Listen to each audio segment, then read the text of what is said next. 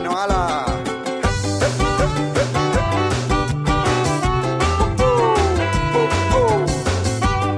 Toda la guerra.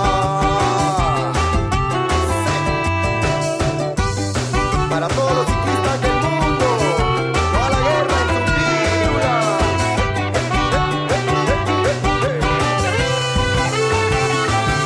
Veo mi sombra. Hola, buen día a todos. Bienvenidos a un nuevo episodio de Dos Hermanos y una Liga. En este mes patrio, ¿no? Que pues ya, compatitis, ya llevamos bastante aquí en encerrados, compatitis. ¿Cómo la ves? No, pues tú te la pasas encerrado, yo me la paso de, de, de, de ciudad en ciudad, de playa en playa, güey. Que viajar, no existe el COVID, ya sabes. Sí, pues ya sabemos que son puros inventos ahí del gobierno que nos quiere robar el líquido de las rodillas, pero pues, ¿para qué seguirle echando culpa, no? ¿Para qué se- seguirle echando tierra ahí a, a ellos? Oh, es que me, acordé, güey, es que tú, si sales, eres covidiota, ¿va? Si yo salgo, es este, apoyar la economía, ¿no? Simón, sí, pues que según el rango de edades, ¿no? Es el que va aportando o no aportando a este ciclo del, de la pandemia, compatitis. No, pues yo decía por el color de piel, güey. Ah, bueno, también. la licencia, no, yo estoy más morenito. Simón. Tú estás más prietito, pues ahí andas de covidiota. Ando esparciendo el virus. Bueno, pues compatitis, en este, en este episodio contamos con pues, una celebridad aquí local y, e internacionalmente. Quien posiblemente sea él quien nos esté llevando hasta otras fronteras en toda Latinoamérica y pues un gran músico, compositor y al mismo tiempo ciclista viajero en, en todo nuestro continente. Ahí, ¿cómo estás, este Noala? Salúdanos. ¿Qué gusto saludar a mis carnales, cachanillas, ahí al compa Titi y al Julio. Me da mucho gusto estar este, en este podcast. Pues nada, aquí no a la guerra, el cachanilla norteño de corazón reportándose desde Argentina, desde el sur, sur del continente americano. ¿Cómo ven?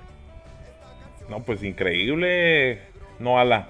Ya vi que andas por allá como a 23.500 kilómetros aproximadamente de nosotros, ¿no? O, son más o son menos. ¿Cómo andamos ahí en las cifras? Bueno, si vienes en avión y en línea recta, creo que no supera los 15.000. Aquí la cuestión de los 23.500 kilómetros, lo cual estás muy exacto, es la distancia que hice por, por caminos, por caminos, carreteras, ripios, terracerías, desde Mexicali a California, mi ciudad natal, hasta aquí, hasta la provincia de Tucumán, en Tafí Viejo, Tucumán, eh, en bicicleta, me vine en Rila, en Baica, en Vírula, desde Chicali hasta Argentina, ¿cómo ven? No, pues De la, oye, y tomó la ciudad más al norte del país, ¿no? Para empezar la travesía. Yo hubiera empezado allá por Cancún o algo así, ya me hubiera ahorrado unos 3.000 kilómetros. Eh, de hecho, de hecho son 5000 kilómetros, güey. Son 5000 kilómetros desde. de- sí, mira, había hecho yo un viaje ya, el cual yo me sentía muy orgulloso y me sigo sintiendo muy orgulloso, desde Mexicali hasta Tulum, Quintana Roo, en el, en el 2000, 2011, y fueron 5800 kilómetros. Y esta vez fueron 6.300 kilómetros nada más en México. Me tardé seis meses para poder salir de México antes de entrar a la frontera con Guatemala, porque yo sabía que me iba a tardar mucho tiempo en regresar a mi hermoso país y me lo quise llevar hasta en las venas, en, el paladar, en, todo mi ser me lo llevé. Comí lo que quise, visité a todos mis amigos en México, vi todas las playas que, pude y, me, me sabrocié México antes de poder salir eh, a Guatemala y hacer Centroamérica y hacer Sudamérica en bici. Y sí, este, pues digo, más al norte, lo más al norte que hay en México y en Latinoamérica es Tijuana, pero pues ya, son esos 200 kilómetros que hay de Mexicali. ¿Cómo ven? No, pues este, muy bien, qué, qué buen dato, fíjate que, que nos acabas de brindar ahí de la distancia que recorriste. Yo la verdad, como dices tú, también me hubiera quedado ahí seis meses por la República porque sinceramente contamos con unos platillos exquisitos a lo largo y ancho de nuestro país, pero pues ni modo, uno tiene que seguir avanzando y seguir conociendo más, más culturas, más comidas, más todo, ¿no? Este, ¿y cuánto tiempo entonces hiciste después de haber partido de México? Pues, eh, en México salí en el primero de noviembre, fíjate, el Día de los Fieles Difuntos. del 2018. Yo salí de Mexicali el 21 de abril del 2018 y bueno, ya para noviembre ya estaba entrando a Guatemala. Eh, fueron, bueno, pues llevamos dos años y medio, pero fueron dos años de, de, travesía hasta llegar aquí a Tafí Viejo y bueno, hace seis meses que, estamos en, esta cuarentena obligatoria, luego en un distanciamiento social obligatorio, luego en un aislamiento social obligatorio. es un, es un tema de nunca acabar, pareciera que, que aquí esto nunca se va a acabar, pero se tiene que terminar. Todo pasa, tarde o temprano todo pasa.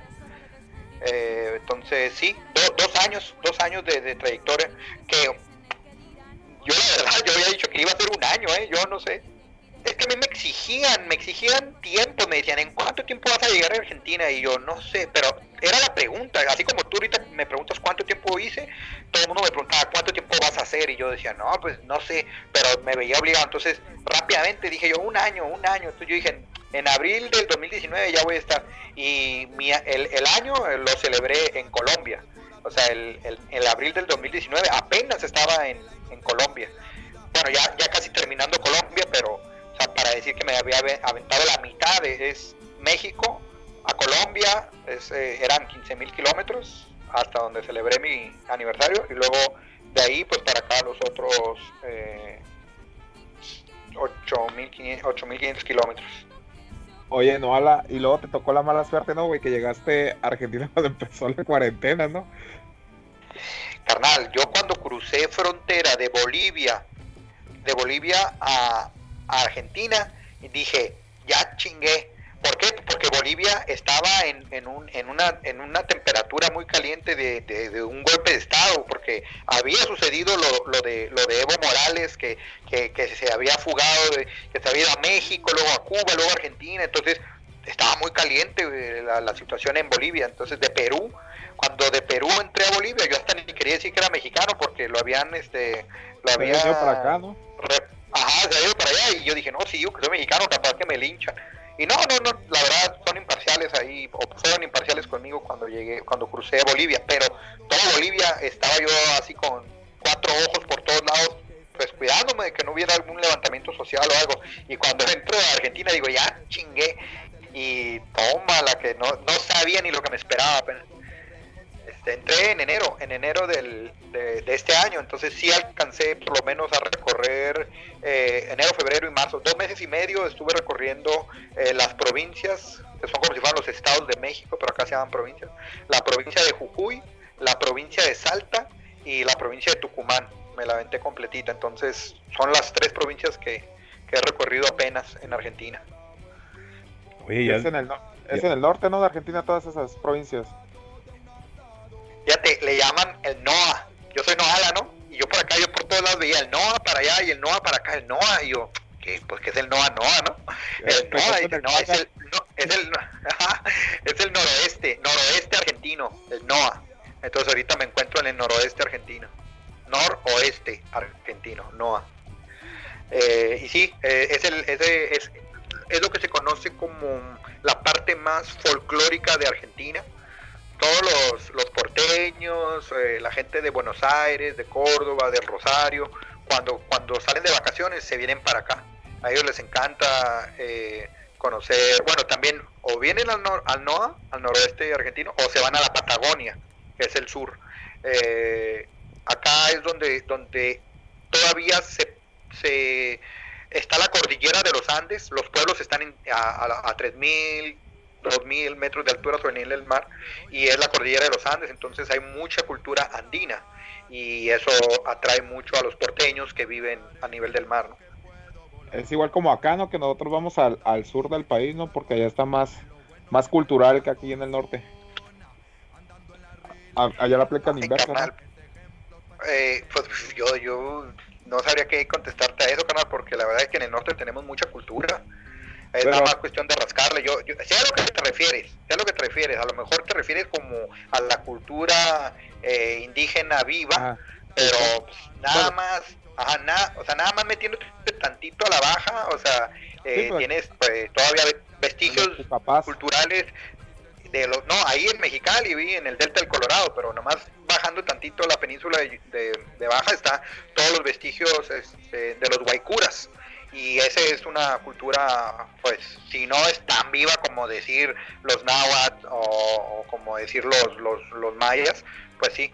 Pero mm, aquí lo, la cuestión, eh, digamos, hablando de antropología o, eh, de las etnias eh, indígenas, bueno, sí hablan lo que es el aymara y hablan el quechua. Y sí, todos son como, digamos, descendientes de los incas, pero la verdadera cultura que vivía aquí eran los quilmes. Los quilmes, no sé si ustedes han escuchado hablar de un, una cerveza que se llama quilmes. Sí, la cerveza quilmes. Es la que te iba a decir, es la que conocía. Por eso conocía la palabra. Ah, bueno. Bueno, los quilmes eran realmente la, la herencia este, ancestral que tenían aquí. Y bueno, los españoles los erradicaron.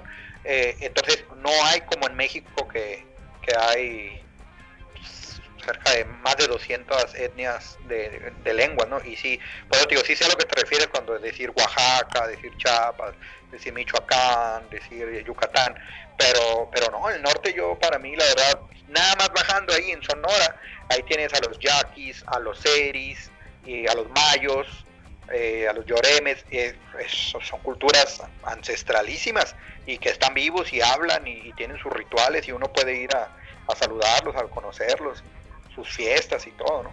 Entonces, sí, sí hay, nomás que es claro, hay más en el sur. Todo lo que lo que esté cerca del istmo de Tehuantepec, todo lo que esté en el istmo de Tehuantepec en México, ahí está la mera mata ahí de todo movimiento. No, y aparte, qué mejor guía turístico que tú, ¿no? Que has pasado por cada pueblo, ahora sí que literalmente a pie, ¿no? Andas ahí en bicicleta y, y pues vas conociendo de lo mucho, lo poco que tiene cada localidad a la que vas llegando y pues Obviamente sabemos que, pues has visitado bastantes playas en México, bastante cultura. tendrás, me imagino, infinidad de amigos en todas partes. Este, pero lo más importante de eso, pues es que vas, vas marcando, ¿no? Vas, vas haciendo este huella a cada lugar que llegas. Y sobre todo, pues ahorita que ya recorriste, pues ahora sí que casi todo el continente. diciendo casi porque pues te faltó la parte norte, ¿no? La parte de Canadá y Estados Unidos. Pero en, nivel Latinoamérica, pues ya recorriste todo lo que podrías recorrer ahí. Qué padre, qué chingón, la neta. Llegar hasta Argentina, la verdad. Si yo ahorita busco en Google Maps, ni siquiera me aparece cuánto es la distancia posible en vehículo en llegar para allá. Realmente no hay una ruta que me diga cómo debo de irme. Me imagino que pues pasaste tú por algunas, no sé, cordilleras, algunas montañas, este, desiertos inclusive. Platícanos un poco de eso, de cómo fue tu trayectoria ahí para llegar hasta allá. ¿Qué pasaste? ¿Qué no viviste? Sí, eh, bueno, eh, qué, qué, bonito que mencionabas las cordilleras y los desiertos, porque efectivamente sí pasé, pasé eso. Todos conocemos o hemos escuchado hablar de la cordillera de los Andes, pero cuando se habla de la cordillera de los Andes, uno no tiene una idea real de cuánto miden la cordillera de los Andes o qué países eh, eh, le corresponde a la cordillera de los Andes. La cordillera de los Andes es la segunda cordillera más grande del planeta. La primera es la de los Himalayas, que se encuentra entre Nepal, eh, la India y China y todo eso, ¿no? Entonces, la cordillera de los Andes a mí me impactó porque con, convergen los países de Colombia, Ecuador, Perú, Bolivia y Argentina y Chile. Son seis países, larguísimos todos, y la cordillera va imponiéndose en medio de ellos. Entonces, eh, para yo poder subir la cordillera de los Andes, porque mucho del viaje que hice lo hice por la costa, entonces para subir a la cordillera de los Andes tardé 10 días, 10 días subiendo. O sea, su, eh, subir y subir y subir y subir y subir y subir todos los días por 10, a, ir a 5, a 10 kilómetros por hora, a 5, a 10 kilómetros por hora, a 15 kilómetros por hora. Cuando se ponía medio rectito así, dijimos que podía uno darle a 20 kilómetros por hora y otra vez a 15, otra vez a 10, otra vez a 5 kilómetros por hora, unas subidas impresionantes, 10 días para poder subir desde la costa de Perú hasta la Puna. A la, le, dicen la puna a, a, la parte más alta, pues a, cuando ya conquista la cima, ¿no? Es la puna hasta llegar a la Puna, por lo menos en carretera, porque ya estando arriba de la cordillera de los Andes, todavía te das cuenta que los picos de los nevados y están otros 2.000 metros más arriba, ¿no? Eh, andar eh, rodando arriba de la cordillera de los Andes eh, a casi a, a 4.000, 4.200 metros, habían puntos de 5.000 metros, pasos de 5.000 metros, o el aire nomás para que te des una idea, México ni siquiera tiene esas alturas. Tenemos nosotros la Sierra Madre Oriental y la Sierra Madre Occidental y los picos más altos de México es el pico de Orizaba en Veracruz y digamos el Popocatépetl. El Popo no pasa los, los 5.000 metros de altura, la punta. El pico de Orizaba sí, sí pasa, la, pero la punta, o sea, los alpinistas llegan allá arriba, no los vehículos. Acá estás hablando que los vehículos, los las llamas, los guanacos, los, los, los ciclistas, los caminantes, estamos arriba caminando y caminando por miles de kilómetros, arriba de los 5.000 o de los 4.000 o, o de los 3.800. Eh, no, pues es bien difícil porque te falta aire, estando a esas alturas te falta, te falta aire, entonces, eh, bueno, eso es hablar de, la cordillera, pero la pregunta era sobre los países. Así, haciendo un grosso modo, yo cuando dije por dónde me voy a ir, dije voy a recorrer la carretera panamericana. La carretera panamericana empieza o termina en Monterrey, Nuevo León, o digamos, sí, en, o en Reynosa, Tamaulipas, así, en esa es la frontera, y, y empieza o termina en Buenos Aires, en Buenos Aires, Argentina. Eh, recorre todo México, bueno, todo México es la, luego se cambió la carretera 57, luego se cambió a otras carreteras, van cambiando de no, va cambiando de nombre la Panamericana pero recorre todo Centroamérica hasta llegar a, a, Panamá, que en Panamá no hay no hay paso posible en carretera, nadie, absolutamente nadie puede cruzar de Panamá a Colombia vía terrestre, siempre lo tienes que hacer o vía aérea o vía marítima. Entonces, bueno, yo lo hice, mi bicicleta lo hizo vía marítima y yo lo hice vía aérea a Cartagena de Indias en Colombia y de ahí otra vez la Panamericana que se va a Ecuador y luego de Ecuador se va por la costa de Perú. La costa de Perú es larguísima, también son otros 5.000 kilómetros. Y luego de ahí sube y se va por Bolivia, por La Paz, Bolivia. Entra aquí a la a Argentina por el NOA, por el noroeste argentino, y se dirige rumbo a Córdoba, Rosario y Buenos Aires. Entonces, esa era mi, esa era como quien dice mi vértebra eh, por donde yo me iba a ir, mi columna vertebral por donde me iba a ir. Y obviamente, pues todo lo que en el camino me iba enterando de que no, que para allá hay unas aguas termales, que para acá hay un volcán, que para allá está un río, que para acá está un pueblo, que para acá está un amigo, yo iba cambiando, ¿no? Iba cambiando, pero la columna vertebral fue más o menos la ruta panamericana. ¿Cómo ven, muchachos? Increíble, oye, estás diciendo de, de los 5000 metros de, en bicicleta, ¿no? Si yo apenas si subo la escalera ya de aquí de la Facultad de Ingeniería, subí al cuarto piso ya, no, ya estaba tirando el bofe y eran como 30 metros. Oye, se me hace mucho, 30 metros, unos 10. Oye, y eso Mexicali que está debajo del nivel del mar, ¿no? Ajá, apenas iba llegando al nivel. Ajá. Es lo, que, te iba a preguntar, que si no te quedabas sin aire o algo cuando ibas subiendo, porque a lo que yo sé, cuando Argentina una vez jugó contra Bolivia en La Paz, no, no me acuerdo cuántos metros está a nivel del mar, y Messi no corrió porque se quedó cansado el vato y perdió Argentina 6-0 porque los no aguantaban, pues no aguantaban la altura.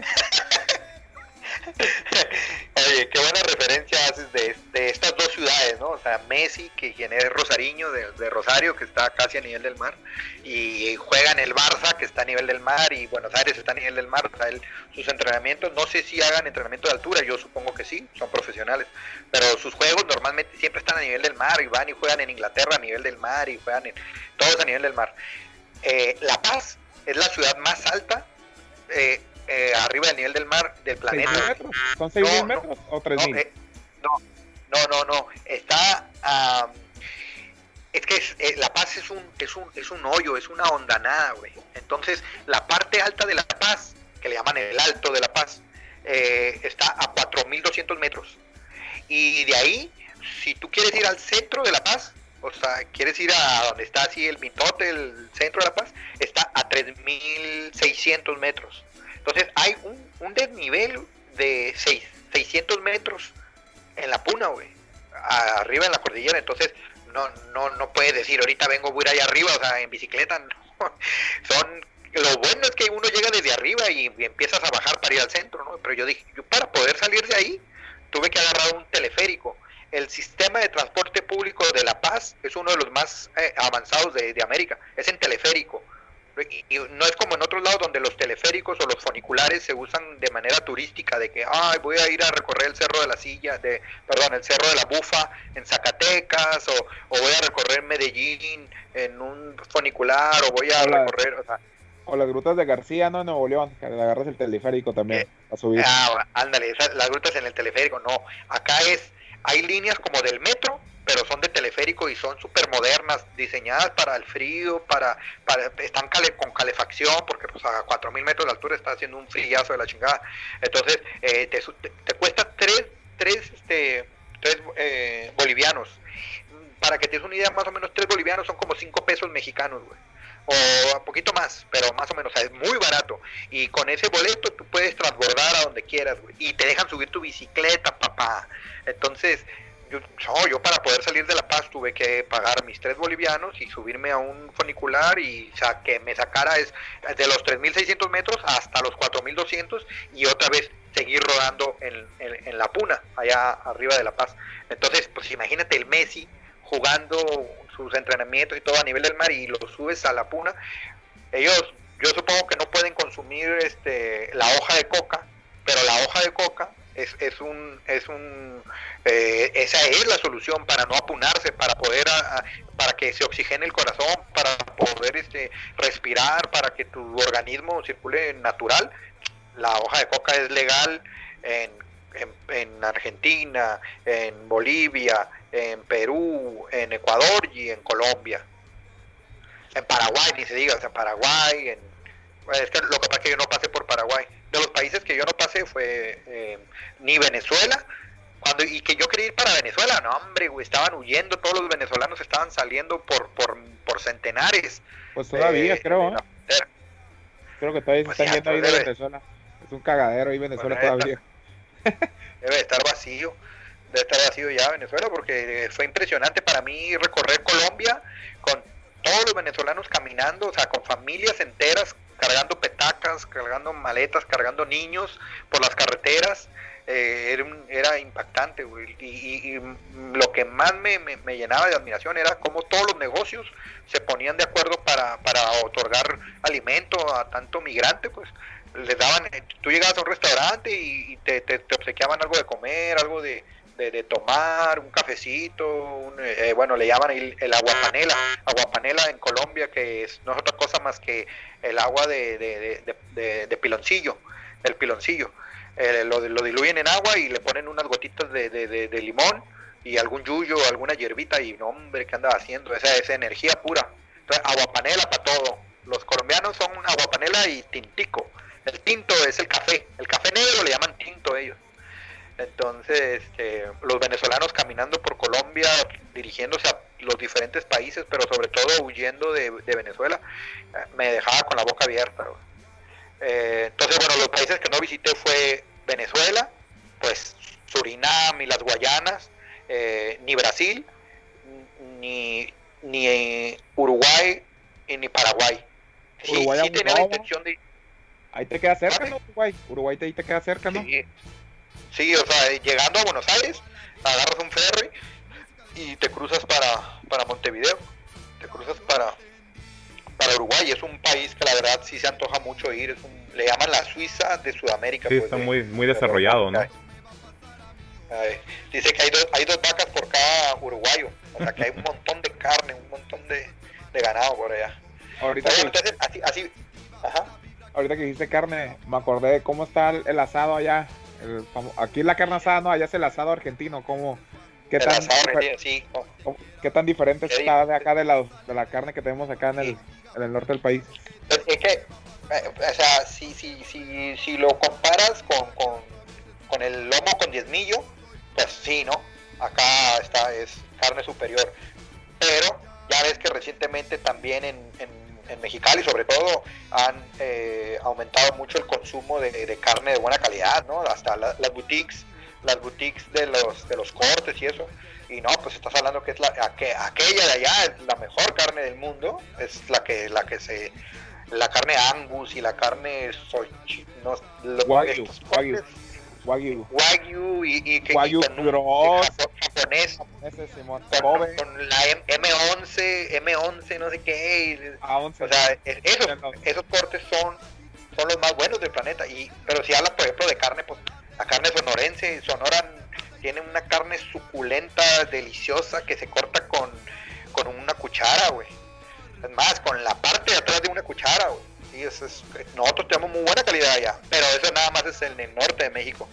Porque ya, pues, eh, viendo a, a Oaxaca y todo eso, pues es el tasajo, pues, la cecina, las carnes que claro, si hacen, si tienen las boutiques estas y también llevan buenas carnes, bueno, en la Ciudad de México hay, puedes comer la mejor carne como puedes comer carne de perro, ¿no?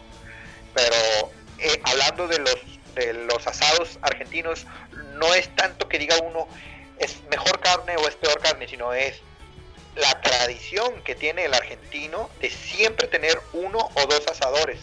Pero acá no se tienen los asadores como en Mexicali, ese el Weber o los asadores movibles, no, aquí tienen los empotrados, pues. Los asadores que, que, que están en, en los quinchos, que están en, en las partes de atrás de todas las casas, tienen un asador. Es un orgullo para un argentino tener un asador bueno, así, con sus parrillas gigantes para poner chorizos. Que eso sí, el chorizo de acá es lo más rico que he probado en chorizos. No se parece nada que ver con el chorizo de Toluca o el chorizo de, de, México, ¿no? Que, que aquel chorizo más bien es como para mezclarlo con huevo, ¿no? No, acá el chorizo, para el choripán y todo eso. pff, Las morcillas de acá, las morcillas de acá le ponen nueces, le ponen pasas, ¿no? Saben delicioso. Entonces, todo lo que son los fiambres, los fiambres, que es como quien dice la carne, la carne frías, acá son maestros, maestros para hacer salames. Nosotros, yo allá nomás conozco el pepperoni y el salami, ¿no? Acá el salame, el salamín, el salamén, el, el pepperoni, el pepperonini, el, o sea, tienen un montón de variantes para las carnes. Entonces, el argentino tiene una tradición completa en todo el país por azar, por azar, ¿no? En, en la Patagonia está el, el borrego patagónico, ¿no? Allá te sirven todo el animal así, basta. En todos lados donde comes un asado es, es mucho, mucho, mucho, mucha carne, mucha carne. Y tienen una calidad muy buena, la verdad. Pero México no, no es como que el mexicano nunca haya probado una buena carne, ¿no? Nosotros también tenemos. Y, te- y en el norte sí que tenemos esa tradición de tener un asado, un asador, eh, dos asadores, sí, sí lo tenemos. Pero, pero bueno, acá todo el tiempo están prendiendo el, asa- el asado. Oye, y creo que es distinta la cultura del asado allá que el de aquí, ¿no? Porque el de aquí es peda. La neta, una carne asada ya sabes que es peda. Y allá creo que sí es acá como que cotorreal, la chingada más familiar, pues porque allá, según yo, duran cuatro o cinco horas haciendo la carne. Pues y aquí avientas el, el pedazo de carne, comes, pisteas. Y ya en la noche le das el, el monchis, ¿no? Y te avientas otro taquito. Pero regularmente es puro pistear. No sé si allá igual.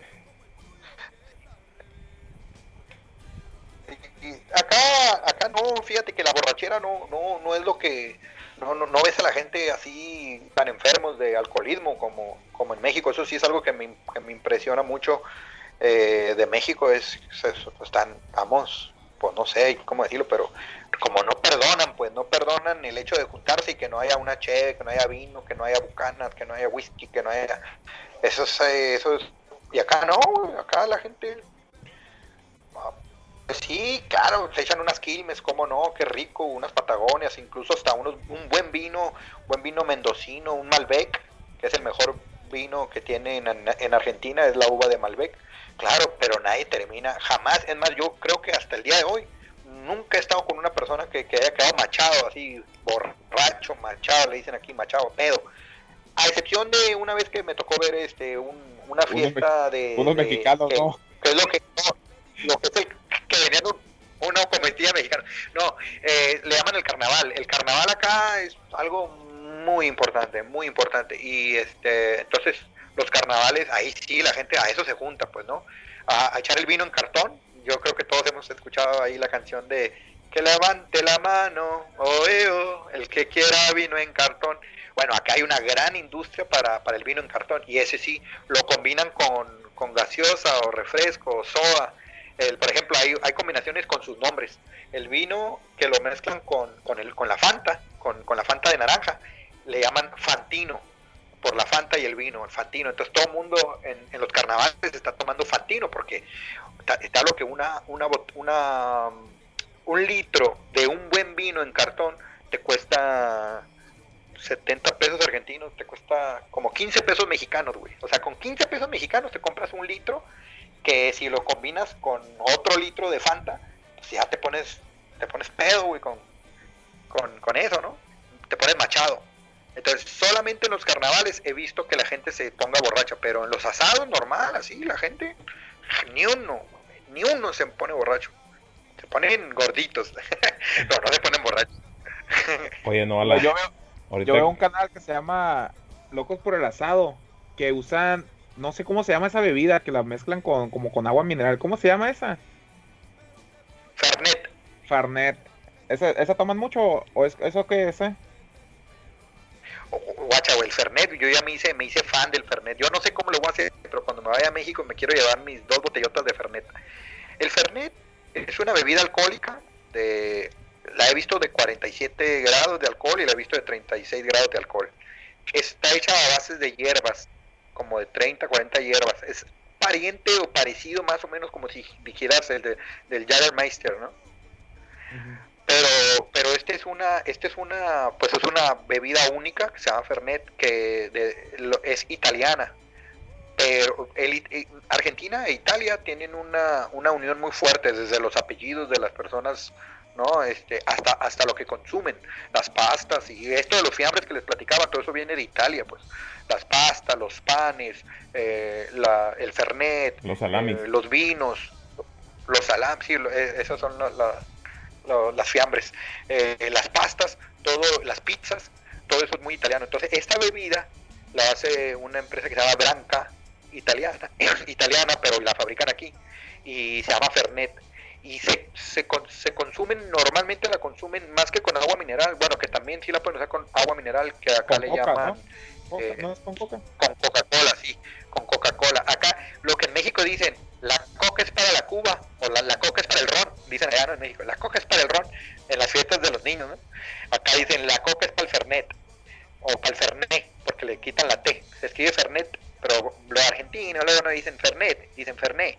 Entonces, la coca es para el fernet, se sirve 10, eh, 30% de fernet con 70% de coca, porque es muy fuerte, ¿no? Entonces, una botella de 750 bien que te rinde para cuatro personas ponerte ponerte sabrosón no es para para emborracharte te digo ni con eso se emborrachan sino es más bien es como un digestivo es así como pues es, es la bebida que usan aquí Una bebida para coqueta. acompañar eh, ándale es como un trago coqueto Simón el fernet es muy rico güey muy rico muy rico pues tenemos los vinos, los vinos en cartón, el Fernet y las cervezas. Aquí hacen también como en toda América y yo creo que ya casi que todo el mundo cerveza artesanal, ¿no? Entonces también este puede uno optar por cerveza artesanal o las cervezas tradicionales. Oye, ahorita este me quedé atorado un poquito en la parte de, de, pues estás contando las experiencias de la, las partes buenas, ¿no? Los recorridos que hiciste y todo eso. Pero yo hace poco en tus redes sociales, en el Facebook, te sigo, este, y ahí había visto yo una publicación de que tuviste, pues como una caída, ¿no? Que inclusive creo que publicaste algo referente a, pues agradecimiento y todo eso de que habías visto pasar hasta tu vida, ¿no? Que sentías que ya la habías quebrado. A ver, platícanos un poquito de eso que, que te pasó en el recorrido en ciclista.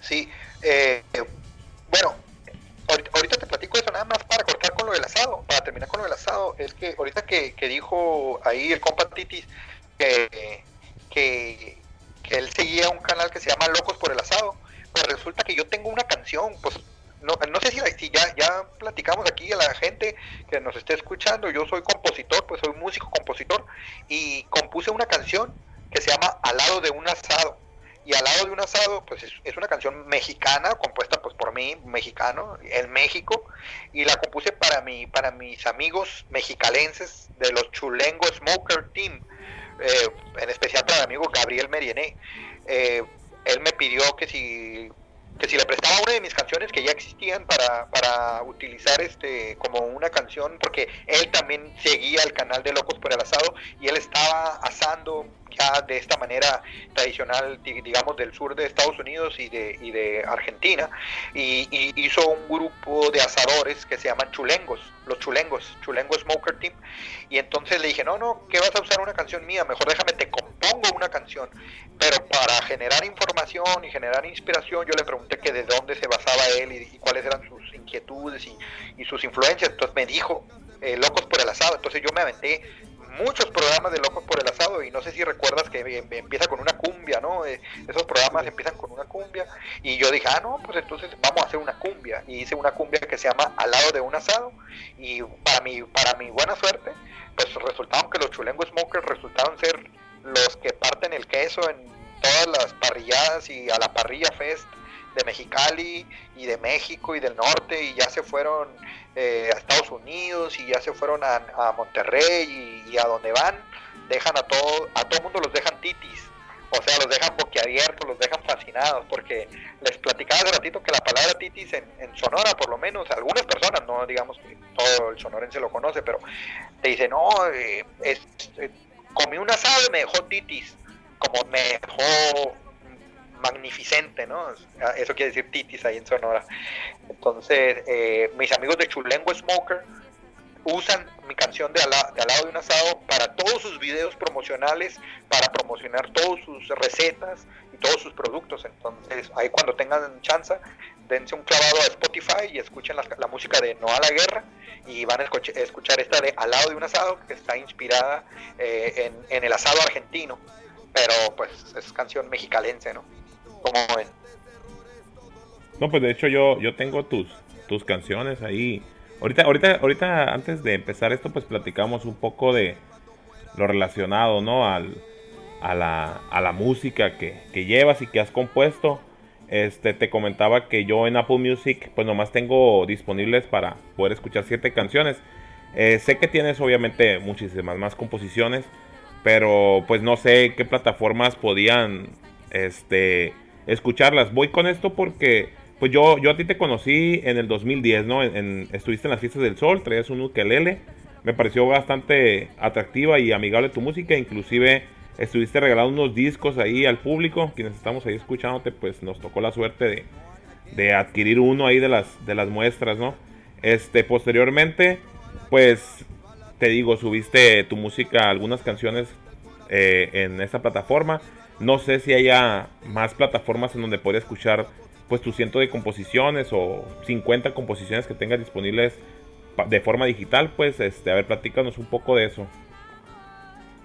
Sí, eh, pues antes de antes de Spotify, pues eh, existían, existen todavía, pero existía no la, la, la, opción de, de, poder crear tu perfil como músico. En, no sé si se acuerdan ustedes de uno que se llamaba MySpace. Entonces Incluso si, si te avientas un cloud y MySpace no ha cerrado y todavía está ahí, eh, puedes escuchar grabaciones muy antiguas de No la Guerra ahí en MySpace. Luego de ahí, eh, pues no sé, me emigré a, otra plataforma que, que prometía ser también como, como, así como lo que es ahora Spotify, que se llamaba, eh, se llama, perdón, y está muy vigente y está muy fuerte, o sea, podría decirse que es hasta la competencia, de, se llama Sound, SoundCloud. SoundCloud y ahí si tú pones SoundCloud, diagonal, no a la guerra, eh, pues, te aparecen mis, todas mis canciones. Y ahí sí tengo, tengo, ahí tengo unas 20 canciones y algunas canciones hasta en vivo grabadas, ¿no? ¿Por qué? Porque son grabaciones que tienen calidad decente, digo, para, para escucharse y todo, pero no son grabaciones de estudio grabadas por, por ingenieros de audio que realmente sí le saben al tejimaneje ¿no? de las grabaciones. Entonces, eh, agarré de las, de las las siete mejores que tenía grabadas. Y, ahí hice este álbum que se llama No a la guerra sin pedigrí, porque pues una de las canciones que, me han dado como más, este, con, que la gente les gusta y, más conocida, se llama Sin Pedigrí. Entonces eh, hice este álbum de Sin Pedigrí con un compilado de las siete mejores canciones que, tengo grabadas, pero, pero yo, yo, tengo un, yo tengo casi, el centenar de canciones compuestas pero no, pues para grabarlas sí necesito necesito recursos, pues necesito apoyo para que para que se pueda eh, grabar como Dios manda un buen disco, sacarlo al, al, al público y de esta manera seguir grabando más. Pero tengo, yo creo que grabadas unas, unas 30 canciones y también lo que no encuentras en MySpace lo encuentras en SoundCloud y lo que no encuentras en SoundCloud lo encuentras en, en YouTube. Y, y, pero pues hoy por hoy a lo que yo pues sí le, apunto más es a que en Spotify las personas pues no solo escuchen la música sino que también le den le, le den seguir al artista. Porque para que los algoritmos de Spotify te ayuden la gente tiene que darle seguir al artista pero pues la mayoría como que como que ese botoncito de seguir está medio escondido la neta entonces la, mayoría de las personas eh, escuchan la canción, la bajan a un playlist e incluso hasta la descargan en su celular los que tienen el, la opción del premium y así. Y, la van escuchando y, eso es bueno, eso es bueno para el artista, pero no hay como darle el cling siguiendo.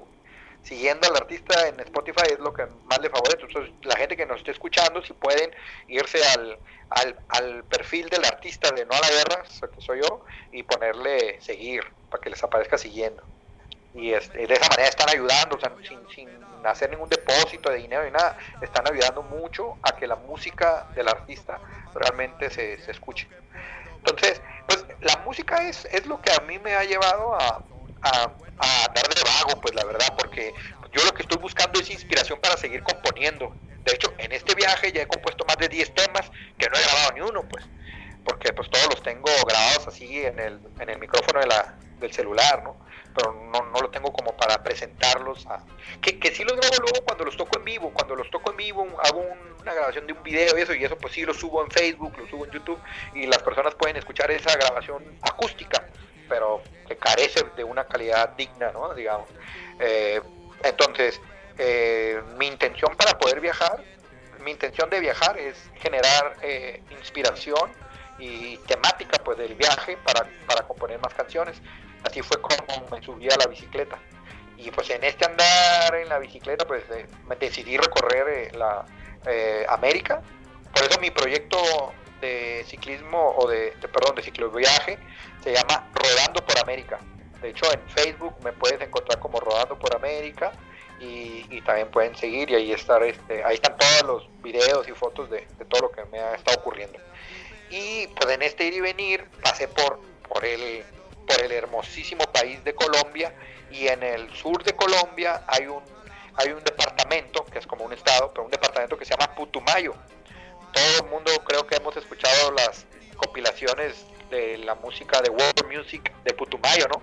Yo decía, ¿por qué se llama Putumayo? Pues bueno, pues resulta que es un departamento eh, donde hay eh, donde hay mucho hay mucho mucho chamán, eh, mucho taita, hay mucha magia en el departamento de Putumayo, eh, Colombia, y esa es la razón por la que esta discográfica le llamó Putumayo a su música del mundo, para decir que es música de todo el mundo, para decir que es música mágica, que es música de sanación, que es música que trae incluida este, toda esta energía positiva que, que existe ahí en el Putumayo de Colombia hay, un, hay una carretera que, con, que conecta el departamento de Putumayo con el departamento de Nariño que se llama el trampolín de la muerte nada más. Y el trampolín de la muerte eh, son 80 kilómetros de puro ripio, donde tienes que cruzar parte de la cordillera de los Andes. Y es hermosísimo, es, es bello, bello se cruza en dos días porque es difícil cruzarlo en un solo día por, por la altura, ¿no? Sube, sube, sube, sube, sube y bajas, bajas, y sube, sube, sube y bajas. Entonces el primer día fueron 40 kilómetros y el segundo día otros 40, pero el primer día sin problema lo recorrí con mi amigo catalán, el Jordi, este, Jordi Clement, mi amigo catalán, eh, me esperó casi una semana para empezar a hacer este recorrido. O sea, todo esto tiene que ver con la magia del Putumayo. Nadie jamás me ha esperado para decir, no, aquí me planto y te espero hasta que llegues para hacer una ruta. Normalmente te encuentras a la gente en la ruta y haces grandes amigos y uno va rodando y te vas encontrando y eso es lindo. Pero este carnal había pasado otra problemática antes de entrar a la carretera de la muerte que venía con un canadiense y, y, el canadiense cayó, estaba lloviendo y estaba, estaba cayendo lluvias y sin, y sin darse cuenta pasó por un charco, pero no era un charco, era un bache. Y el canadiense entró al bache de, de lleno y salió volando, güey. Se le salió la clavícula, se pegó en la, perdió la memoria, la bicicleta se le hizo acá, se le rompieron los rines, todo mal. Entonces, eh, mi amigo catalán ayudó a Mike, este eh, canadiense, a que juntara todas sus cosas y que se repatriara y se fuera a Canadá. Y allá se operó, se operó la clavícula, se operó la nariz, se operó no sé qué, se cambió de sexo de pasada. No, no, no. Este, Aprovechó entonces el combo. hizo varias- aprovechó el combo. Se hizo varias operaciones y mi amigo quedó así como muy, como muy consternado. Entonces yo venía atrás de ellos y me dijo, no, ahora te espero para hacer el trampolín de la muerte. Ah, bueno, ya llego al trampolín de la muerte. Día uno, lloviendo el trampolín de la muerte.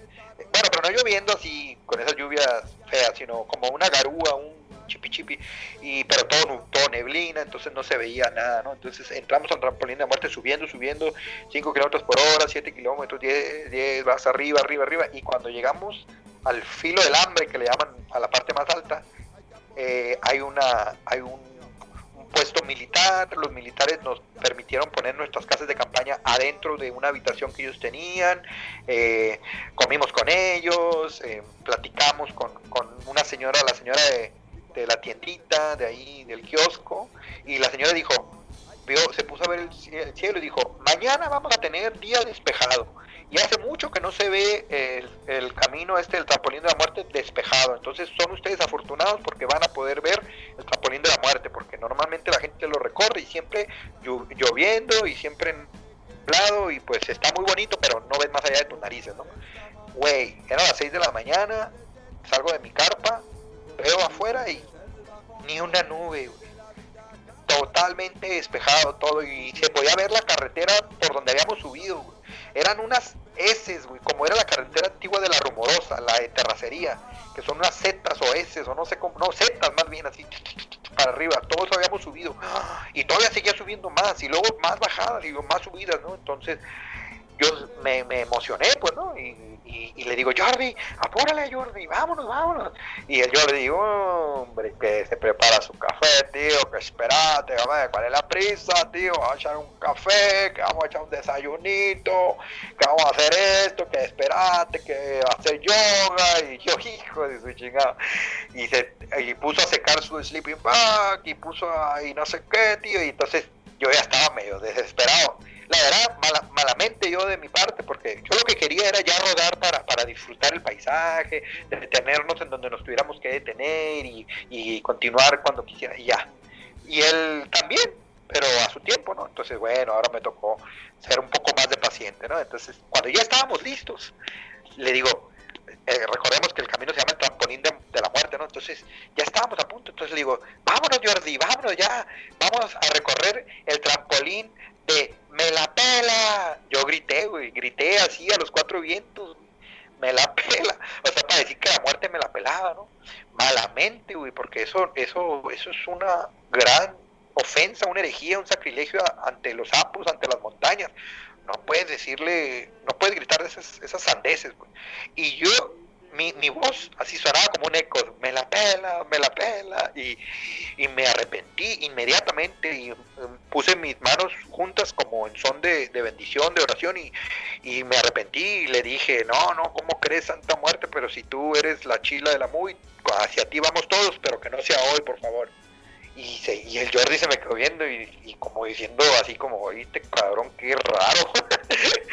ya empezamos a rodar y ya, ya me tomaba la foto, yo le tomaba la foto, nos tomábamos los dos la selfie y seguíamos andando, dejábamos la... Imagínate qué tan hermoso es ese camino, que el agua que escurre por las paredes del trampolín de la muerte es potable, güey.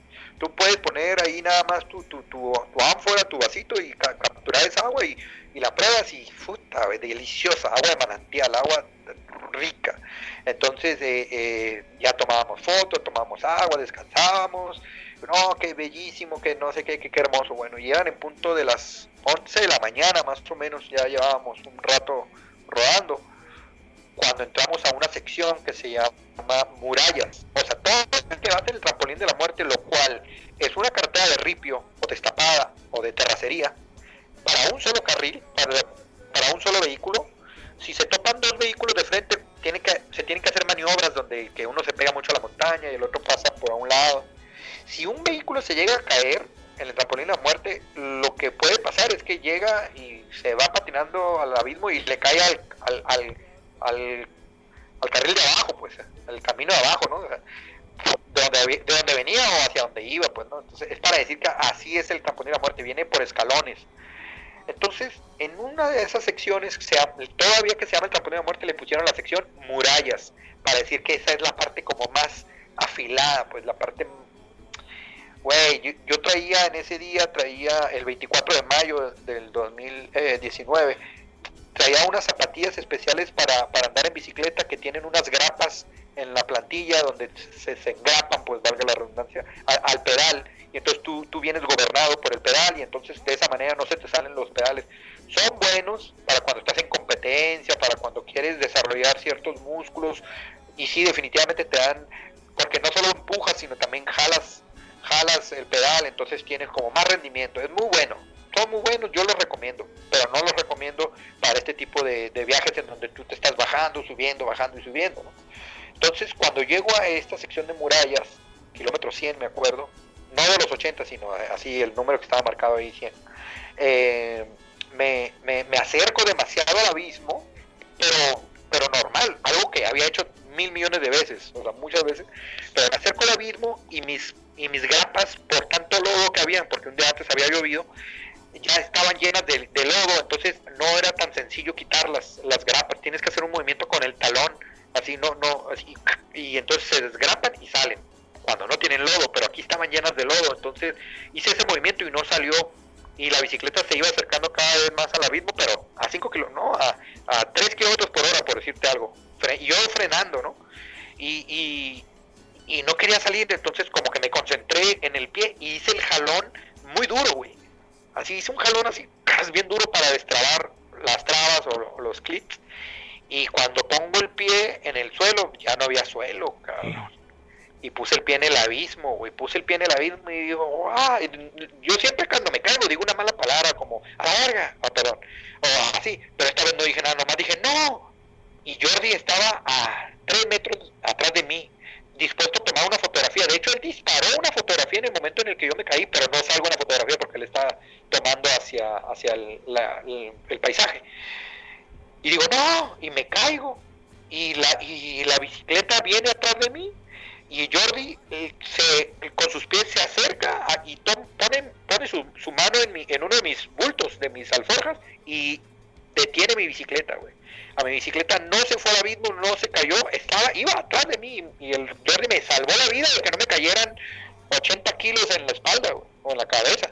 Y jaló mi bicicleta y voy para el suelo, no, y no, carnal, caí cerca de 50 metros o 60 metros de caída libre, así, en el aire, y otros 50 o 60 metros rodé todavía más, porque cuando tocas no caes en una perpendicular, sino caes en una diagonal y sigue la bajada, y te digo, va hacia ese otro camino, va hacia, hacia otra carretera, ¿no? Entonces caí, caí, y de repente quedé ensartado, pero no ensartado de que no se me enterró, sino me detuvo una, una raíz de un árbol gran, grande que co- como en forma de una Y, por decir alguna horqueta, una Y así, ahí me, ahí, pum, me clavé, ah, me detuve en seco. Pero primero había rodado por esta diagonal como otros 60 metros. Total que se calcula en aproximadamente 100 metros de profundidad, güey, mi caída, güey. Y quedé, güey, como si fuera la Coyotzauskli, güey, la, la, la hermana de, de Huitzilopochtli. Quedé todo como las monedas de 50 de 10, no me acuerdo que, que, que nada, de 50, que salía así, todo, pa- la pata para allá, el brazo para acá, la cabeza para allá, los huevos para allá, todo por ningún lado, cabrón. Yo estaba esperando que se me apagara el, el, el, el, el switch ahí, se pusiera negra la pantalla, y, y no, güey, no pasaba, pero tampoco podía respirar, tampoco me podía mover, entonces tenía que hacer un, unos esfuerzos así muy fuertes para poder respirar eh, de poco a poco, estaba sofocado. Y el yo de arriba, ¡eh, tío! ¿Qué pasa, tío? ¡Contesta! ¿Qué pasó? ¿Que estás bien? Tío, contesta. Y yo no podía ni moverme ni respirar. Y aquel cabrón quería que le contestara, no, nada, güey. ¡Ah! Entonces yo dije, no, puta madre, pues me voy a morir aquí, ¿no? Entonces empecé a observar conscientemente todo el proceso de la muerte. dije, a ver cómo se siente morir. Ya, ya, si ya me voy a morir, pues de perdida lo voy a disfrutar. Dije, "Mm, lo voy a, lo voy a guardar en, o sea, lo voy a, voy a estar consciente al momento de morir, dije yo. Y, no me moría, cabrón, y no me moría, y no me moría, y dije, bueno, me voy a desangrar entonces, voy, ahorita es cuando se empieza a salir la sangre y uno se muere desangrado, entonces, a ver cómo es eso, ¿no? Va a ser más lenta mi muerte. No me morí de un chingazo, pues me voy a morir. Y tampoco veía sangre por ningún lado ni nada, y no me podía mover. Entonces ya cuando vi que no me moría y no me desangraba, pues dije, tengo que, tengo que incorporarme, güey. Tengo que ponerme como, como Dios manda, pues los pies para allá y la cabeza para acá. Entonces hice un gran esfuerzo. Hice todo el esfuerzo de mi vida y, y agarré una rama que estaba por ahí y me jalé y grité, saqué el foie. ¡Ah! Y me jalé y ¡pum! Quedé sentado. Quedé sentado en la tierra porque es pura tierra ahí. Tierra con, con árboles, con ramas, con, con, todo mojado, todo lodo, todo barro ahí y, y me siento. Entonces, en el momento en que hago ese movimiento, el Jordi arriba ve que me moví. Y no solo eso, sino yo empiezo a escuchar milagro, milagro. Y ya no era la voz del Jordi nada más, ya se escuchaban dos, tres personas ahí. Ya se había empezado a hacer el mitote. Y, y entonces, milagro. Y, y, y, tío, ¿y cómo estás? ¿Y cómo estás? Y hijo de la chingada, todavía quería que le siguiera contestando. No, no, no. Ajá, sí, sí, ¿no? Y, no, no sé qué. Entonces dije, bueno, pero siempre tengo que poner en comunicación con los de arriba para que me, me ayuden y sepan que estoy vivo, ¿no? Entonces solo pude gritar la letra A, ¿no? Así, ¡ah! Agarré igual, o sea, agarré un chorro de aire, mucha fuerza, hice un gran esfuerzo. Y, o sea, toda la energía que yo tenía la utilicé para reincorporarme y para gritar la, la, letra A. ¡Ah! Y, y otra vez, pero ¿cómo, tío? Está vivo. Y, ah, mira.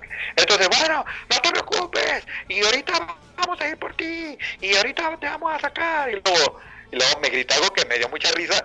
Y, y, me dio mucha risa, pero no me podía reír, ¿no? Me dice, tío, te vamos a tirar una cobija, una colcha para que te cubras del frío. Porque pues estaba mojado, frío y todo. Y te, porque, te puede dar hipotermia, joder, te puedes morir de frío. Y yo, no, bueno, pues ya me ánimo, ¿no? Y, yo dije, pero, pero si te aventamos la colcha, no te va a caer ahí donde estás, tenés que moverte a donde caiga la colcha. Y yo, chinga tu madre, decía yo, no, no, ¿qué voy a mover? Yo no me puedo mover. Y tío, y entonces, es lo que en realidad él estaba haciendo, estaba muy bien jugando con mi, con mi psique, pues, o sea, me tenía conectado, pues me tenía conectado para que yo estuviera psicológicamente con, con el cotorreo de allá arriba, pues no que me, no que me desmoronara con mi interior, que mi interior decía, me voy a morir. Entonces yo no podía, yo no podía este, mover nada. Entonces lo que hice fue sentado, pero, pero te que un sentado así como, como si estuviera como desmayado, ¿no? Eh, movía el dedo, los dedos, el dedo meñique, dedo, el dedo anular, el del medio, el pulgar, el índice, y dije, bueno, puedo mover los dedos, dije, bueno, no están rotos las manos, entonces eh, movía las muñecas y todo, entonces agarraba piedritas que estaban al alcance de la, de la muñeca de la mano y, y, y agarraba una piedrita y la aventaba. El camino todavía seguía como otros 300 metros más abajo, ¿no? Me detuve con este, con este árbol, con esta rama. Y entonces agarraba piedritas y las empezaba a aventar para ver qué tanta fuerza realmente tenía, me quedaba, ¿no?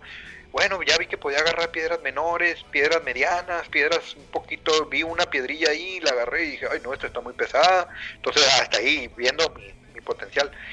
Y no, tío, que te tienes que, que vamos a ir por ti, que, que vamos, que ya van por ti el rescate, pero te tienes que incorporar para que ellos te ayuden, pero tú también, tío. Que no, entonces dije, bueno, pues vamos para arriba, ¿no? Y volteaba y, y, ah, y luego me tocaba en todo el cuerpo, dije, y esperando las manchas de sangre, pues no, no, no, no tenía sangre. Me caí con el casco, ¿eh? El casco que fue me salvó la vida, el casco quedó en su lugar. Hoy por hoy, a cualquier persona que me esté escuchando, si va a andar en bicicleta, aún sea en la, no, y sobre todo en las calles de la ciudad, que son las más peligrosas de todo, es usen casco, muchachos, usen casco, no se la den de cool, de que yo con mi gorra acá y yo voy con mi cabello despeinado y que me dé el no, o sea, usa casco, porque el casco sí te salva la vida. Mejor tenerlo si lo necesitas y tenerlo si no lo necesitas también, güey, que necesitarlo y no traerlo, güey. Entonces, a mí me salvó la vida el casco y me tocó todo, veo que el casco estaba, pues, pues en su lugar, no lo podía, no lo podía ver bien ya después me di cuenta que tenía, estaba roto y estaba, tiene una piedra incrustada, una piedra profundamente incrustada en el casco, lo cual año, güey. Y lo guardo como, como recuerdo. Tengo el casco guardado como recuerdo. Ese ya dejó de servir en ese instante. Y este, bueno, en eso me incorporo, así, me agarro de una rama y me paro. Y cada que yo me movía, yo escuchaba ahí arriba, milagro, milagro. Y me volteo, cabrón. Y ahora sí, lo que me volteo, vol- pongo mi cabeza hacia arriba y ya veo que cuál, pues habían un montón de mirones ya allá arriba. Ya en retro- en retrospectiva yo les puedo contar, lo que pasó fue que en el momento que yo me caigo, el Jordi agarra mi bicicleta, se baja de su bici, él eh, pone su bicicleta recargada a, la, piedra, a la montaña, y luego agarra mi bicicleta y la, y la recarga. Y ya. Y en ese momento para el primer vehículo que pasa, que pasa, lo para y le dice, por favor, sigue tu camino y avísale a la policía, a los bomberos, protección civil, el rescate, que un cabrón se cayó a este abismo, ¿no? Obviamente lo dijo en catalán, no digo en, en, español de, de España, tío. Que joder, tío, se ha caído mi amigo. Tío, y ha estado ahí y necesito que vos vaya y, y llaméis a la policía y llaméis a la ambulancia. Y entonces el hombre dice, sí, sí, sí, y se fue. Y la verdad ya nunca supimos si lo dijo no lo hizo, porque nunca vino ni la policía, ni protección civil, ni nadie. No llegó nadie a rescatarme de, de las autoridades, por decir algo. En eso, el siguiente vehículo que pasa es un, camión de volteo, una como un tortón, una volqueta que le llaman. Y entonces lo para, y él fue el que me salvó, Elbert Navarro. Se baja y dice, ¿qué pasó? Y dice, no, tío, que se ha caído mi amigo, que necesitamos sacarlo y no sé qué. Y entonces, no, de aquí voy a poner mi camionet, mi camión aquí en medio, nadie pasa ni allá para acá ni aquí para allá, hasta que no saquemos a ese hombre vivo o muerto. Y entonces ya se organizó ahí el rescate. Entonces, pues, cuando me levanto y me volteo hacia arriba, lo primero que veo es que el Jordi me, to- me toma una fotografía, me toma una foto atrás. Y entonces ya todos empiezan a relajar, ¿no? Ya como que, ah, la ya salieron las fotografías para el Face. Y ya, entonces me dice, sonríe, tío, que te voy a hacer una foto. Y dice, porque se veía, dice que se ve impresionante, un puntito rojo ahí, el color de mi casco. Y, y, y hasta el fondo del abismo, entre pura rama, ¿no? Y, y ya. Entonces, Elbert, lo que hizo el, el, el, el chofer de la volqueta, paró los carros y preguntaba que quién tenía cuerdas, manillas, le- le- manilas le llaman manilas, cuerdas de rescate o cuerdas. Entonces otros camiones que bajaban sacaban sus cuerdas. Se juntaban cerca de 15 cuerdas de más de 10 metros cada una. No, no, di- todos se, se asomaban ahí a la muralla y decían, no, yo no me bajo, no, yo tampoco, no, yo. Después el Jordi me dijo, oh, tío, perdóname. Y dice, yo la verdad, yo no me iba a bajar por ti jamás. Dice, eso era una misión muy difícil. Suicida, ¿no? Casi. Entonces lo que hizo, sí, lo que hizo Elbert dijo, no, es que no, no hay que buscar la, la línea recta, hay que buscar la diagonal. Entonces se fue, se fue, se fue y encontró una diagonal y de ahí entre cinco hombres agarraban la cuerda y él se iba bajando y él se iba bajando y él con un machete, así se iba abriendo camino entre la selva, y con su machete y con un guante y, el vato medía como unos 50, era un chapito así, tras, tras, y fum, fum, fum, fum, y llegó hasta donde estaba yo y me dijo, a ver, güey, ¿qué tienes? No, pues me, duele todo, güey, no, pues eh, te tengo que sacar de aquí. Se desabrochó él la, la, la cuerda y me la abrochó a mí entre eh, debajo de los brazos, ¿no? Y, y órale, y entre él y todos y todos, jalando para arriba, era un dolor impresionante. Yo sentía que, que me quemaban con un fierro cal- caliente por dentro, ¿no? Los huesos me dolían, las- todo me dolía. Y, y fum, fum, fum, fuimos para arriba, para arriba y ya salimos. Y en lo que iba yo saliendo, mucha gente grabando fotos y videos y ya después me di cuenta que hasta había un, entre ellos había un reportero y sacaba una nota nacional y que, que un, un joven ciclista extra- se cae en la de la muerte Cayó. un extranjero se cae en la y, y ¿qué, pasó que, que, que en ese momento y ya tenían años y sigue el, el- la disputa quieren que esa cartera no sea la cartera principal para, para ir desde la capital de un departamento a la capital de otro departamento. O sea no hay otro camino. Tienen que recorrer sí o sí ese camino. Entonces están hacen mucha publicidad de no al trampolín de la muerte, hagan la supercarretera, o sea, quieren que, que dinamiten por otro lado para que construyan una carretera recta que, con- que conecte Mocoa con, con este, no es Ipiales, es de Nariño, este, no acuerdo la capital de, de Nariño, eh, Mocoa con Ipiales, no, no, bueno, con la otra capital del departamento de Nariño. Y este, y, y por ahí tienen que circular todo el mundo, ¿no? Entonces, eh, bueno, me tomaban fotos, el Jordi tomó fotos también, y por eso es que tengo yo una secuencia del rescate ahí en Facebook. Y nada, sal- salí y de ahí eh, ya, ya nos estaban esperando en una finca justamente de un taita en el pueblo de Simundoy, ahí en Putumayo, donde este Cabunga, Cabunga, eh, Cabunga, mi, mi amigo Cabunga, él es un taita, eh, me, me, me, recibió en su, en su finca de retiro y me dijo, tú de aquí no te mueves hasta que no estés listo. Y ahí duré un mes con él eh, y Aguillón Chindoy se llama. Cabunga Agui- Aguillón Chindoy. Le mando un fuerte saludo hasta Sibundoy. Eh, y ahí él a través de, de- de, bueno de prácticas poco pues eh, ancestrales de desde la limpio porque cuando me vio me dijo tú traes el espíritu de la montaña muy fuerte en ti o sea imagínate que una señora me vio y me dijo que si cuántos años tenía no entonces yo le digo no pues en ese tenía 43 dije le pido una disculpa yo creí que usted tenía 70 años me dijo. O sea así me te queda la cara cuando tienes un accidente sobrevives y, y estás en estado de shock. O sea, te envejeces inmediatamente. Entonces para eso el, el, el Taita Cabunga me hizo una, una, una limpieza con desde con hierbas, con tabaco, con agua, eh, pues hizo invocación a los elementales de la tienda, de la tierra y en cuanto terminó el, el ritual, yo sentí así como si me hubieran quitado una mochila con 15 libretas universitarias de esas de las gordas, de las de 500 hojas. Y yo sentí un alivio tremendo y desde ahí empezó mi recuperación, mi recuperación. Eh, solo era reposo, no tenía ni un solo hue- hueso roto como tal. Sí tenía muchas fisuras, sí tenía eh, las vértebras eh, desviadas, tenía eh, las, los, um, las costillas fisuradas. Eh, lo que más me dolía era la cadera, la cadera izquierda.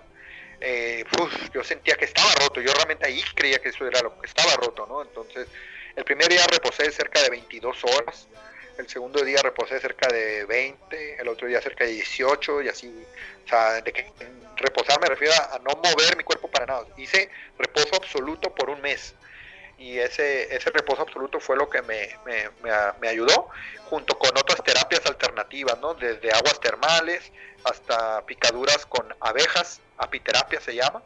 Las picaduras con abejas son muy buenas para desinflamar. Y, y bueno, estos rituales que hacía, que me hacía este, el Taita Kabunga Sibundoy, ahí en Sibundoy, y al mes le dimos las gracias porque eh, me, me, me, estaba acompañando en esta recuperación. Los primeros días me acompañó eh, Jordi, pero Jordi ya se le había vencido su visa eh, en, en, Colombia y tenía que ir para Ecuador. Y de ahí, bueno, eh, mi novia, a que mando un besote tronado, a la Nancy, Nancy Acid, ella estaba en el país de Ecuador.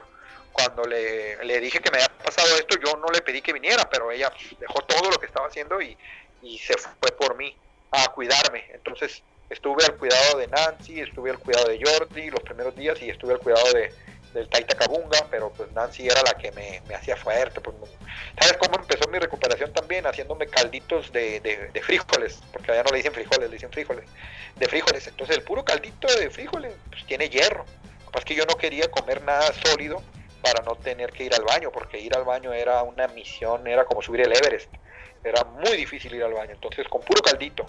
Y, y, y tenía yo ahí un, un bidón o, o, un bote en donde ahí era donde hacía pipí, pues ya ese se tiraba luego, que se llenaba. Y así fue mi recuperación. Cuando ya pude comer, pues ya empezaba a comer tortillita y el frijol y el chilito y bla bla y el, arroz y poco a poco, ¿no? Fui subiendo la, la comida sólida y así salí adelante, carnal, con la ayuda de, de Nancy. Y de ahí al mes salimos, pero no salimos rodando, sino salimos yo empujando la bicicleta y, y, agarrando autobuses para dirigirnos a Ecuador, en donde Nancy había dejado su bicicleta, y de ahí ya continuar ahora sí el, el camino por todo Ecuador y luego todo Perú. Pero duró dos meses mi recuperación desde que me caí hasta que pude subirme a la bicicleta y empezar a rodar. ¿Cómo ven? ¿Ustedes están ahí? Oye, Oye. este, ahorita que mencionaba lo de la nota, me quedé pensando, no, eh, de casualidad en la nota no venía ahí como que amigo de Evo Morales cae en una cordillera, ¿no venía así? Eh, no, fíjate que fue, eso fue en mayo, en mayo del, del 2019 y Evo Morales, aunque ya traía un buen discurso y un buen relajo en su país, en realidad él todavía no, no salía como a la luz pública internacional como, como todo lo que, lo que sucedió en, en Bolivia, ¿no? Entonces, no, no, más bien ni siquiera decían que era mexicano ni nada, nomás decían como aficionado al ciclismo, porque hablar de ciclismo en Colombia es hablar de que todo el mundo practica la bicicleta, ¿no? Entonces, extranjero aficionado al ciclismo cae en el abismo de, de, de, de- en, en, en, en murallas del trampolín de la muerte y no sé qué, que perdió el control y cayó. Y luego dice, y luego la- las, autori- las autoridades de salud en la ambulancia lo llevaron y, y lo y en este momento se desconoce su paradero. Eso fue una, una invención de ese carnal que hizo esa nota, porque nunca llegó ninguna ambulancia y, a mí la autoridad jamás me ayudó. Yo me subí a la volqueta de- del compa que me salvó, del E- Elbert, me subí a su, a su camión con todas las dificultades del mundo y el vato nos dejó enfrente, o sea, nos avanzó como 30 kilómetros y nos dejó en un restaurante hasta donde él llegaba y de ahí mi amigo Jordi paró un colectivo y subió las dos bicicletas con todas las maletas, con ocho maletas y nos fuimos hasta Sibundoy y ahí nos bajamos en casa del Taita este, Cabunga y luego Cabunga me llevó en su vehículo a la finca. Son como 15 kilómetros a las afueras de Sibundoy y ahí fue donde empezó mi recuperación, pero que, que no, no vengan diciendo que, que me salvaron la vida y las autoridades porque no fue verdad. Oye, y este, y no pensaste que a lo mejor fue culpa del Jordi que traía mala suerte, güey. Digo, primero el canadiense y luego tú, güey, qué pedo. Dos en una semana. Cuando yo estaba, cuando yo estaba en el, en el hoyo abajo, güey, todo- pues los que estaban ahí de mirones, pero ya seriamente eh, confrontaron a Jordi y le dijeron, a ver, ¿qué pasó aquí? ¿Por qué se cayó? ¿Quién lo tumbó? ¿Por qué? ¿Cómo fue? Acabaron al Jordi y ahí se, le, se dio cuenta que lo estaban incriminando, o sea, estaban diciendo, tú lo tiraste, cabrón. Como parte del- de las posibilidades, ¿no? de las hipótesis, era que me hubiera tirado el Jordi. Y el Jordi dijo, no, tío, pero ¿cómo que le sientes mi hermano? Hermano, ¿para que yo no te tiro? Y a ella les digo, no, no, a ver, yo tuve que hablar públicamente ahí delante de cerca de 70 personas que estaban viéndome y me tocaban para, para ver, para, me decían milagro, milagro y me tocaban, ¿no? Y yo les decía, ay, me duele, entonces ya me dejaban de tocar, pero me acercaban la mano. Entonces yo les digo, a ver, con todo el esfuerzo de mi alma, les tengo que decir algo. Yo me caí porque fui imprudente. Y luego se escuchaba al fondo, sí, sí, nos dimos cuenta, nos dimos cuenta. no, la oportunidad para, echarme la cara. Entonces dije, y sin embargo, estoy fuera. Salí con vida, pero muchos no. Así que esto va dirigido a los a los automovilistas y a los eh, motociclistas tienen que tener mucho cuidado porque una vez que tú caes aquí puede ser que no que no, no vuelvas a, nadie te encuentre para empezar. Si caes solo nadie te encuentra. Y entonces yo digo aquí públicamente que fue mi responsabilidad. Yo caí por imprudente y gracias a que traía casco y gracias a la ayuda de mi amigo Jordi puedo estar con vida. Pero no no todos pueden correr con la misma con la misma este suerte. Así que eh, por favor tengan mucho cuidado. Entonces ya en ese momento ya todos aplaudieron y la chingada el discurso acá acá mamalón ya saben Para presidente, ¿no, güey? ah, aplaudieron, pero, pero sí cuando, cuando dije oh, cómo me dio risa cuando dije yo me caí porque yo fui imprudente y no tuve precaución y allá sí sí nos dimos cuenta sí así fue.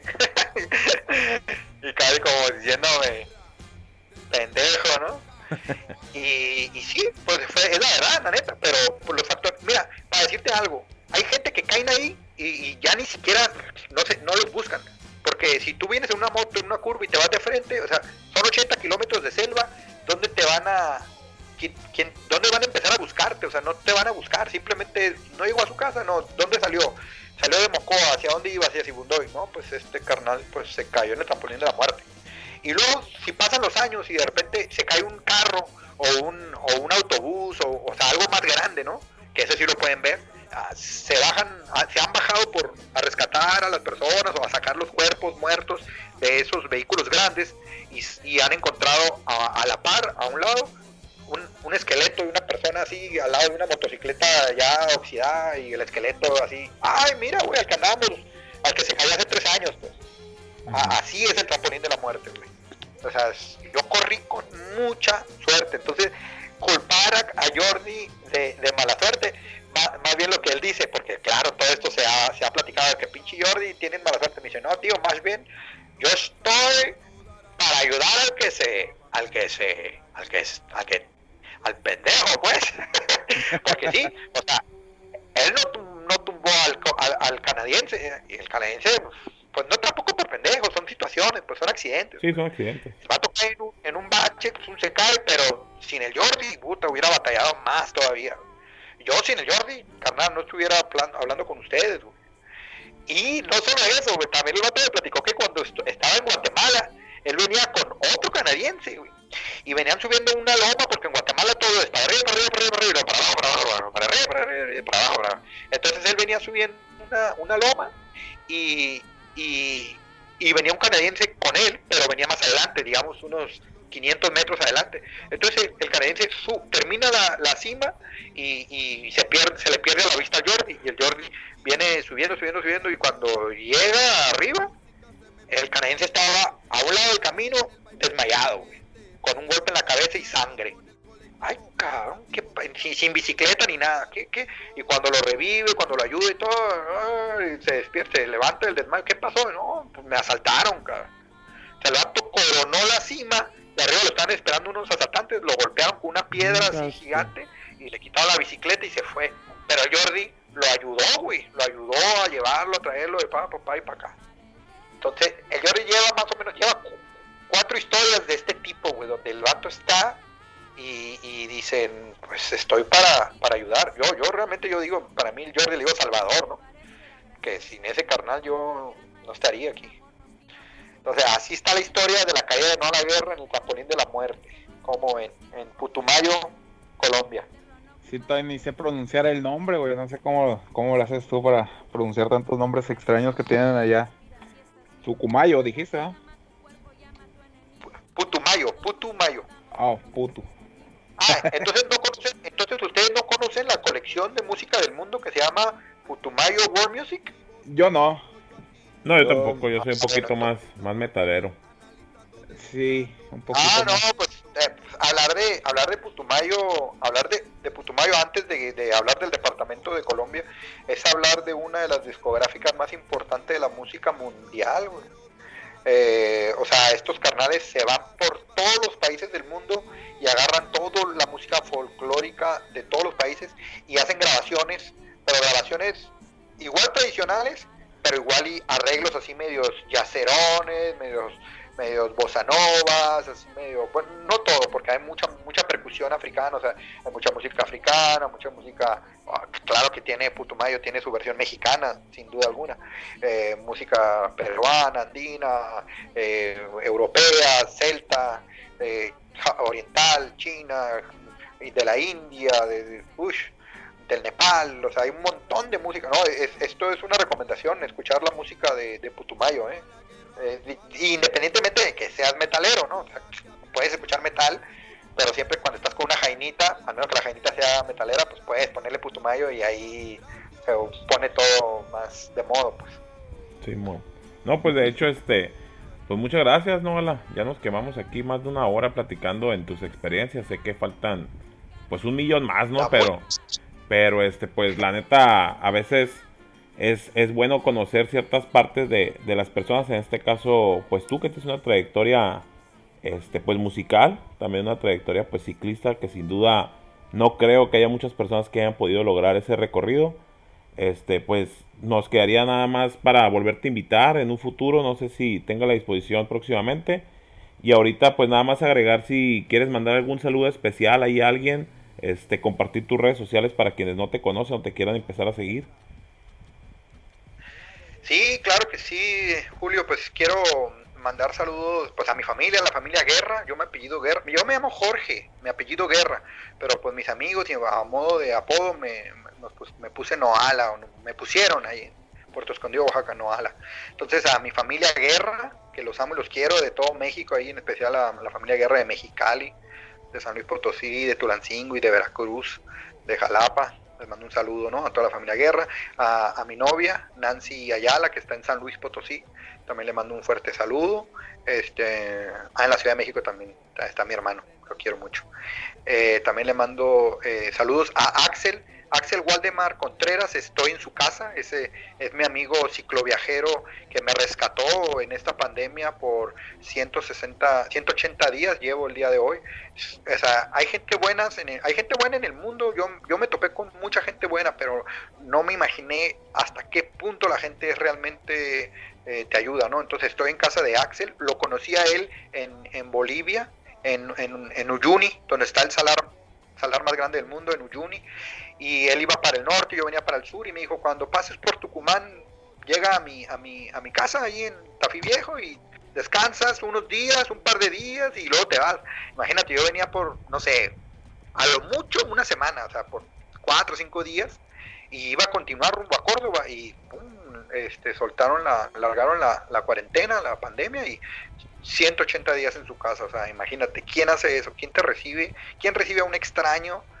No, conoce, no conocía nada de mí, ni siquiera mi, nombre, mi familia, nada de mí, o sea, pude haber sido un asesino serial, ¿no? Pero me abrieron las puertas aquí, me recibieron, me dieron de comer, me, me, me casi que todo, cabrón, güey, o sea, baño, agua caliente, lavadora, comida, o techo. Pasó el invierno, ahorita aquí nosotros estamos en invierno, estamos a punto de terminar el invierno y empezar la primavera, pero carnal, hubieron días de cero grados, o sea, y yo cubierto.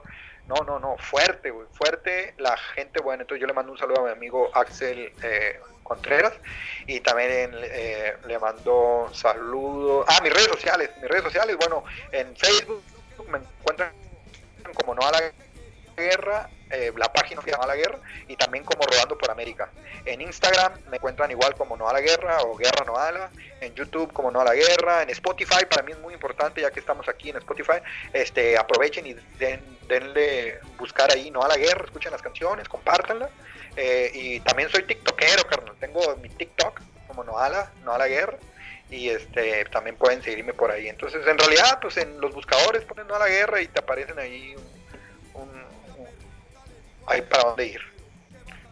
Así que por, por, lo, por, lo, por lo pronto es todo y pues quiero agregar nada más que como una recomendación que yo le puedo dar a las personas que conozco y a los que no conozco es que la bicicleta es un, es un artefacto muy noble donde tiene soluciones a, grandes problemas, eh, grandes problemas mundiales. Una de sus soluciones es treparse a la bicicleta, hacer, hacer de la bicicleta un, un artefacto de uso cotidiano y, pronto, pronto al, momento de usarla, luego luego se sienten los beneficios, o sea, la alegría, eh, el gusto, eh, la felicidad, todo. Eh, luego luego el bolsillo te lo agradece, la panza te lo agradece, tus piernas te lo agradecen, te vuelves hasta más guapo arriba de la bicicleta. Entonces yo recomiendo a las personas que usen bicicleta y que se acerquen a las artes también, como músico que soy, como artista que soy, eh, reconozco que, la maravilla eh, se encuentra en las artes, la belleza se encuentra en las artes, entonces acérquense a las artes para que, para que tengan una vida más completa, ¿no? Eh, y, y, nada, esto fue No a la Guerra en Dos Hermanos y una Liga.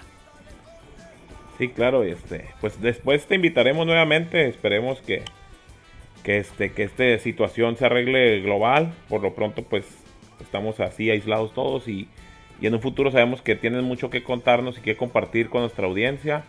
Este, pues nada más eso, esperemos que te hayas divertido junto con nosotros y, y pues allá donde andas tratar de, de compartir un poco de, de, tus experiencias al mismo tiempo pues igual si les quieres hacer llegar este podcast pues estaría bastante padre para que nos conozcan allá por la por la Argentina. Claro que sí, no, de hecho lo voy a compartir en un, eh, en un playlist directamente en mi, en mi, en mi Spotify. Y, sí, no, está bien padre porque el, Spotify, hay, hay un Spotify para artistas, supongo que ustedes lo tienen, en donde vienen todas las estadísticas de quiénes te escuchan y en qué países, ¿no? Entonces yo ahí veo qué ciudades y qué, y qué países me escuchan y, y es muy bonito ver que todos los países por donde pasé, que rápidamente los menciono, que es México, Guatemala, Honduras, Nicaragua, Costa Rica, Panamá, Colombia, Ecuador, Perú, Bolivia y Argentina, eh, dejé grandes amigos, grandes amigos como una buena siembra que hice, ahora cosecho grandes amistades en todos estos países. Gracias. Pues ahora sí, compa Titi, no sé si quieres agregar algo ahí adicional. La pregunta más que todo el mundo se quedó, yo creo, pensando, güey. ¿Cuántas llantas de bicicleta te gastaste, güey? Fíjate, más que llantas, vamos a empezar con las bicicletas. Salí con una bicicleta y ahorita traigo otra, güey. O sea, yo salí con una bicicleta de ruta de Mexicali, la Basilia, porque se acostumbra ahí entre los ciclistas más, algunos, ponerle nombres a las bicicletas. Entonces salí con la Basilia, eh, desde Mexicali hasta Colombia, hasta el Valle del Cauca, Ginebra, ahí mi amigo Lectorino me hizo el favor de ayudarme a venderla, porque era una bicicleta de ruta, de, de llanta delgadita, y yo ya venían las carreteras empiezan a romper, se empiezan a volver de terracería y de lodo y todo, entonces ya necesitaba una llanta más ancha y de ahí en- desde, Costa Rica, Ginebra, Valle del Cauca, eh, Colombia, me salí con la Sacra, la Sacramento, otra, otra, la, la bici que traigo ahora. Entonces, a, las, a la Basilia le cambié dos veces de llanta, o sea, seis, seis, seis llantas. Y, la, y a esta le acabo de cambiar llanta ahorita apenas. Porque cuando la llanta es más grande se desgasta menos. Entonces, eh, llevo 6, 8, 10. O sea, hasta ahorita llevo 10, pero las que traigo ahorita están nuevas, ¿eh? no, no tienen ni 100, ni 100 kilómetros, están brand new. Entonces, digamos que 8, 8, 8 llantas, o sea, 4 pares. Cuatro pares. No, no fueron tantas. No fueron tantas. Me gastó más en gasolina, ¿no? no? Sí, la verdad que sí, es impresionante. No se consume, al no usi- utilizar la nafta o la gasolina, eh, no, el viaje se vuelve mucho más económico. Pues sí. Pues muchas gracias por habernos acompañado. Esperemos que, que a todos les haya gustado y pues esperamos también contar contigo en un futuro para contar algunas otras anécdotas y, y hablarnos un poco más de tu música que ahorita pues por cuestiones de tiempo y logística nomás entramos así muy superficialmente. Y pues muchas gracias Noala por habernos acompañado. Sí, no, gracias a ustedes, la verdad. Eh, digo, la música que, que, que, que pueden escuchar en Spotify fue grabada mayormente por mí porque ah, toco varios instrumentos, pero también, por ejemplo, yo le, mando saludos y le doy las gracias a todos los músicos que han colaborado conmigo ahí de, de Mexicali, a los de la Destronchadora, eh, banda Lemon Kush, a los Imperial Lions en su momento, eh, al, al Mosca ahí de los Pachamama de San Luis Potosí, grabar el saxofón, eh, pues, al, al, al por grabar la batería, o sea, varios amigos, eh, tengo muchos amigos en Mexicali que me han ayudado a grabar, a grabar. Y, eso eso me gusta, pues cuando me dicen, oye, ¿tienes un grupo? Un grupo musical, yo digo, no, no, no tengo uno, digo, tengo un montón, o sea, a la ciudad a la que me paro, armo una banda, pues entonces tengo, gracias a, a eso, muchos amigos músicos con los que he podido tocar, sobre todo a mí lo que me gusta es el, el performance, pues el tocar, ¿no? Y claro, también aprovechar y grabar, pero, pero sí también un saludo a todos los músicos con los que he tenido la oportunidad de colaborar, son muchos. Ahorita que dijiste la estronchadora, estro- destronchadora, un saludo ahí al Julito, ¿no? Que ahí toca el güey. Ah, Simón. La destronchadora, banda Lemon Kush, sí, es un bandón, ¿eh? de buena cumbia chicalera, muy buena banda. Pues ahí está. Pues muchas gracias, George. Entonces estamos ahí. Estamos ahí en contacto para el próximo podcast. Gracias por escucharnos a todos y saludos. Nos Así vemos. nomás quedó. Sigua, sigua, sigua. Cuídense mucho, mi compa, compa Titis. Y muchas gracias, Julio, por todo. Bendiciones, carnales. Que les sea leve y que sean muy felices. Iguanas. Igual. Ranas. Igual.